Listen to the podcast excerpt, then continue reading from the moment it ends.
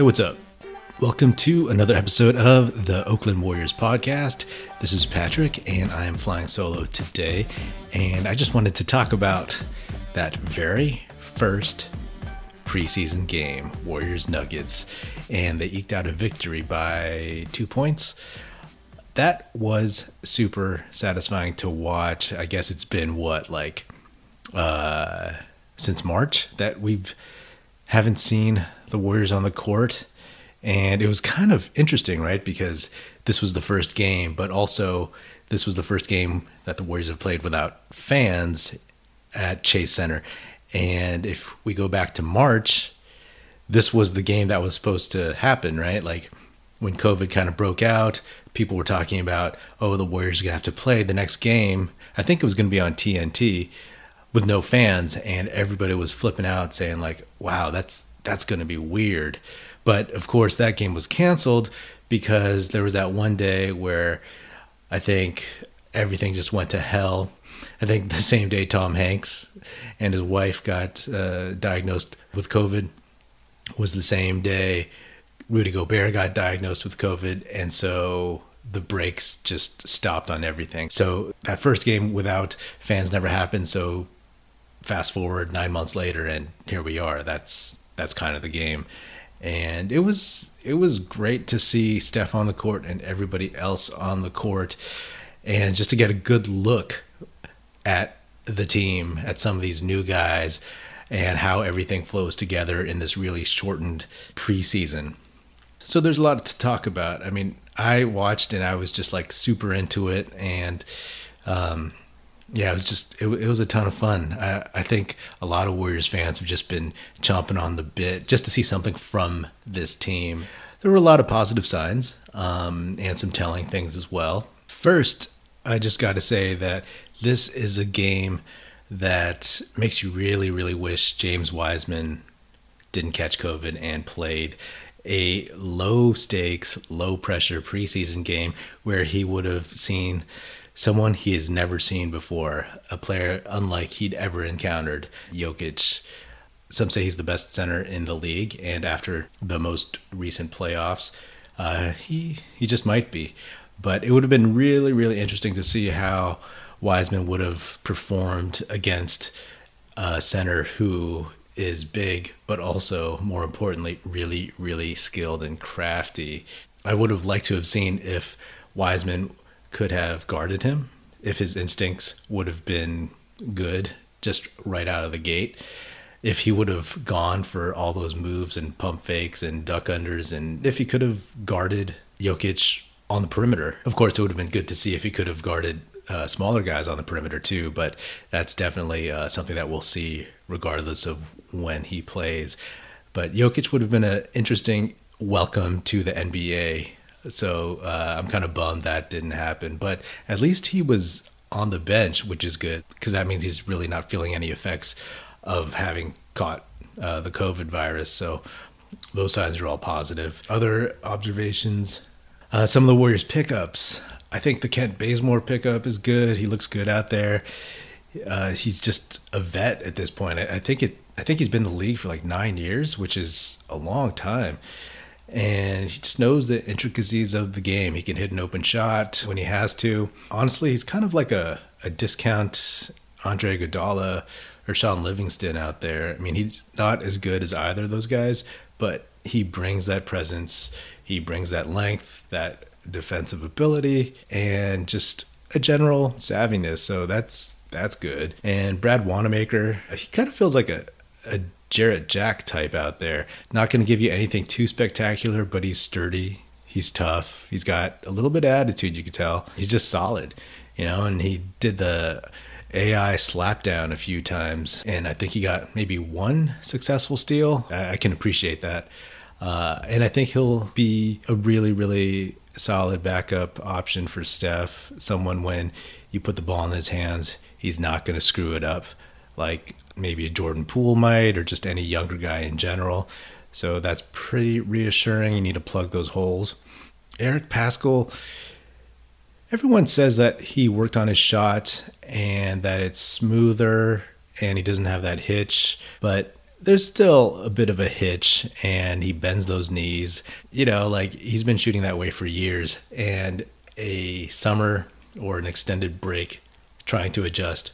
It's going to take time to kind of get that into his system physically. You could do it all the time in practice, but once you get into a game and you get the adrenaline flowing, habits just take over. You know, muscle memory just takes over. So I think eventually it'll improve, but uh, but you know he's still he's still got it a little bit. Jordan Poole, that guy looks super serious now, which is a good thing. I think last year in his rookie year he seemed to have uh, kind of a loosey goosey attitude, maybe. And he was trying to figure out how to be a professional. I liked what I saw. He had a couple jumpers. Aside from some defensive lapses, he definitely looks like he's taking a very business like approach to the season. I think the writing's on the wall for him. He probably sees it. They brought in some guys who are going to play point guard, play the wings, that have more experience than him, that are more dependable. So he might not even be in the rotation. So he knows that when he gets his opportunities, he's going to have to execute and do things properly. I have faith in the guy. I have a feeling that we'll be seeing him in the rotation somehow, some way. All he needs is to get those reps. And if it's true that he was the hardest working warrior during the past nine months in the gym when he could finally get in the gym, then that's great. He just needs to have his spots, know his spots, and be automatic on the court from those spots at those different levels of the offense. I think he can do it. Fingers crossed. We shall see. Now, after watching this team, it's pretty clear that it's going to be Steph Curry and a bunch of guys who basically scrap and play hard and try hard. They've put together a bunch of solid dudes who will play D and go after loose balls and get their long ass limbs into the passing lane. But there's going to be a lot of double teams on Steph, man. And it's up to Wiggins and Oubre to be those guys who can get you a bucket when no one else is able to, when Steph is being swarmed, when they're doing some version of a box and one. You never know. Like you can see it now, right? Without KD and obviously without Clay, there's no one else out there who's going to just be able to get you a bucket. Just give him the ball and he'll get there. So it, it remains to be seen. Granted, it's just the first preseason game. You give it time. All right, Alen Smailagic. I feel like this dude gets a lot of hate and I feel like some of it is unwarranted, but them's the breaks it's tough because I think that he does have potential. I think he's still 19 years old. He needs to find his like niche in the NBA and it's tough when the Warriors are running out of roster spots and you want to get somebody who you can count on to put into the game if you need them. Smiley seems to be out of place on defense a lot. He seems to get scored on a lot. He has a knack for getting scored on. I think Patrick McCaw, that reminds me of him because McCaw, even though he tried, he seemed to get scored on quite a bit. But Smiley should have had a full summer as well to work on things, but he didn't. I guess he went back to uh, Eastern Europe, and I don't know how much work he was able to get in, but a full summer league and off season would have been really, really good for him, a training camp and all that stuff. But who knows what kind of instruction or reps he got while the pandemic was going on. And if he didn't get anything, that's going to show, and that's going to suck because he'll just be the same dude on the court who will show effort but give you not positive results. I know that he is a favorite of Joe and Kirk Lacob. He's kind of a project, but when it's all said and done, do you keep someone else who can put the ball in the basket when you need them. On that note, Mychal Mulder, that dude drained three threes pretty quickly, and I think that pretty much locked him onto the squad somehow, some way. When you look at the second unit, even though Draymond and Wiseman weren't available for this game, you could see that they're actually going to have trouble scoring sometimes. Maybe Paschall on the second unit will give you more, but you don't see anybody who could hit a three out of nowhere. Mulder could do that, and it's pretty clear that they need more three point shooting. his stroke looks pretty smooth. And if he's comfortable and he can go in there and, and pop a few in every game, there's a definite need for that. And yeah, those fast break threes, those transition threes that used to feel so automatic when Clay was on the court, when Steph and KD were also on the court. Yeah, those those aren't going to be as automatic as they used to. You know, like Oubre, Wiggins, those just aren't going to go in at the same clip that uh, that we've seen in the past because right now they shoot in the low to mid 30s from three, and it's just not as an efficient of a shot. So maybe they'll adjust, maybe they'll hit more, maybe they'll opt to go to the rack more often. Speaking of Oubre and Wiggins, I thought Kelly Oubre Jr. he he looked good out there. That dude is a ball of energy and enthusiasm, and he's definitely going to fit in, and the crowd is going to love him once a crowd is able to show up because he just has a lot of energy and and uh, seems like a dude with a lot of good vibes to him. So it'll be a lot of fun. Uh, I like his uh, I like his defensive pressure. He looked good guarding Michael Porter Jr. as well as Jamal Murray out there. So he'll he'll improve as the season goes on. Wiggins' line wasn't as impressive, but you know I hope that he'll do what the team needs him to do as the season goes on. I think he'll be able to show a little bit more. And again, it's early, so he's just starting to get comfortable uh, fingers crossed, you know what I'm saying? fingers crossed that uh, he doesn't just uh, revert to taking uh, inefficient two point jumpers and and uh, and whatnot. But it's just one game, so we'll see. The defense looked good. Those guys are, like I said, scrappy and they swarm and they got long ass arms and there's always a hand in the passing lane and they try and they try hard and obviously it seems like Steve Kerr has emphasized that as the way that they can compete and stay in games and win and be in the playoffs and beat teams that are supposedly better than them. The effort was definitely there, and it's pretty fun to see a team that is always out there guarding and getting out on the break. I think as they get more comfortable with each other, as they know where their spots are, where Steph likes the ball, when to pass him the ball when he's open, Eric Paschall, that it'll just become more and more of an entertaining flow, a different flow from what we're used to, but uh, I think it'll be exciting. It's looking good for for this squad on that end. A couple more things, especially with Draymond not in the game, you could see that Steph is going to have to play a lot more like point guard, like literally the guy bringing the ball up the court all the time in the past several years. Of course, everybody else on the court for the Warriors has been able to seemingly dribble the ball up the court, whether it's KD, Livingston, Iguodala, Draymond.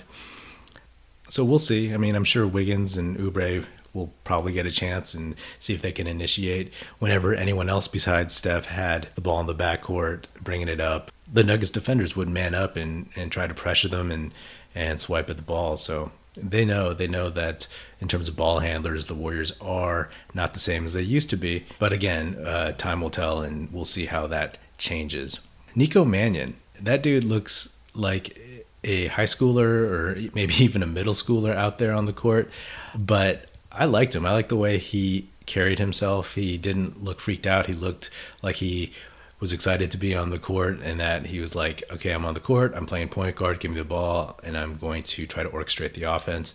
As we all know, defense will be an issue just because he's smaller, shorter wingspan. Not a lack of effort, but it'll take some time for him to get used to everything. Hopefully, when the G League season starts, he'll be able to dominate and get some reps. I can't wait for the day he dunks in a game. That may not be anytime soon. That could be in the the next few preseason games. But uh, especially when there's a crowd down the road, when crowds are finally allowed back into the stadiums, it'll be fun to to see him light it up. I mean, I used to get excited when Ky Bowman last year would dunk. Uh, Nico Mannion, just as excited. That guy can get up. If you haven't watched any of his high school highlights and even some of his Arizona highlights, uh, he's a fun player. So all you can hope for is some development. So yeah, that's pretty much it. Those were my first impressions of seeing this Warriors team play on the court for the first time in nine months.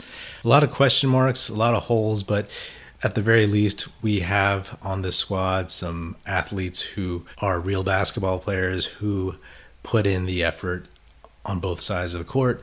We'll see how things gel, and we'll see how things look as this coaching staff spends the rest of training camp with them, this shortened training camp.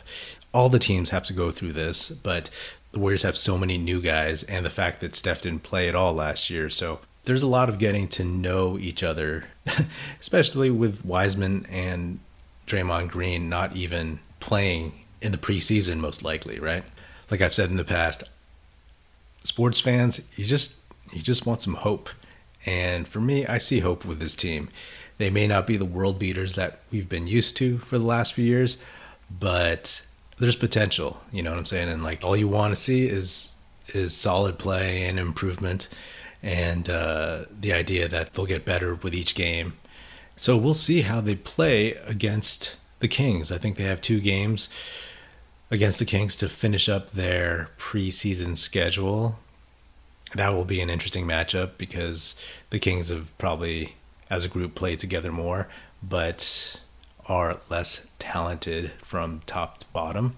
And regarding Minnesota and their pick, if the Warriors can get a pick in the four to eight range next season and add a young wing to this roster, move some pieces around, of course, probably, you can start seeing a bit of a transition, you know, uh, seeing what the next iteration of this team could look like. It's not like the vets are going anywhere per se, but you can see how they could continue to lead the team, but then some young guys, Wiseman, the pick, whomever else sticks, Oubre, how they could start taking on more of the load as they develop and find what really, really makes them special in the league. Anyway, all good. That was so much fun to watch. I'm super happy that Warriors basketball is back. All right, that's all I got for now. Be sure to subscribe to the Oakland Warriors podcast wherever you listen to podcasts, and you can hit me up on Twitter at Patrick Epino, E P I N O. Also, check us out at oaklandwarriors.com. See you on the other side. Music in this episode provided by Paper Sun. Special thanks to Paul Amardo for production support. See you next time, and go Dubs.